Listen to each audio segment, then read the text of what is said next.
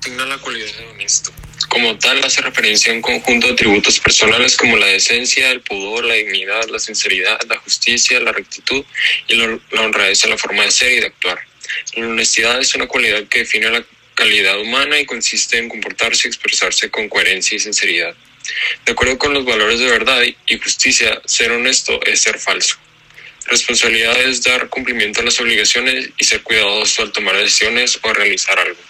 Responsabilidad es también el hecho de ser responsable de alguien o de algo. Una persona responsable cumple con sus deberes de manera oportuna y eficiente. Es un valor que se manifiesta a través de la preocupación de responder a los deberes adquiridos con, conscientemente.